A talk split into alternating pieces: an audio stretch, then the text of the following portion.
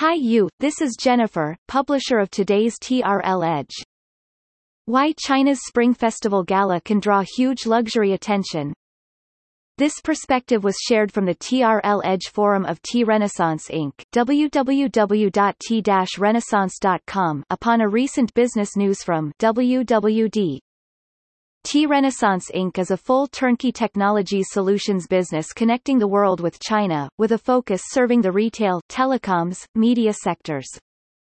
The annual Super Bowl of China on the eve of Chinese New Year Gala 2021, this past Friday, it would be a pity to miss all the well-planned 2021 releases and new designs from luxury brands in China and global markets from the hugely popular young generation spokespeople via Weibo Corporation Twitter's counterpart in China, Douyin TikTok China some with over 100 million followers, for instance, Andy Lau, the household superstar for the past three decades in China has over 12 million followers just a couple of weeks before the Chinese New Year 2021 to bring to his Douyin TikTok China debut. Compared with fashion shows organized by brands in ad hoc spots over the year, having endorsements from their spokespersons in China or mutually planned on such a stable Chinese New Year event since 1984 with over 1 billion plus view global wide during the holidays can be only surprises to their business in China in the new year, particularly to marketing and e-commerce. Shortly after the CNY holidays you will find many of the products will also launch across luxury brands WeChat flagship store, Tmall, etc. in China with reference to and description of the same design to XYZ on the New Year Gala event. Reference from TRL Edge Forum Why did LVMH, L'Oreal groups invest in one social selling platform together? Why China's luxury market seems unstoppable in 2020 and likely still the next three to five years. What would come after Mytheresa's IPO after its evaluation reaches $3 billion?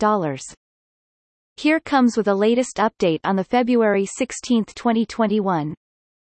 To add a bit more, actually to any celebrity in China since almost two decades ago it would be lifetime honor to be invited or approved to feature their special program on the annual Super Bowl of China, even once in a lifetime. The Chinese New Year Gala event hosted by China Central Television CCTV since 1984.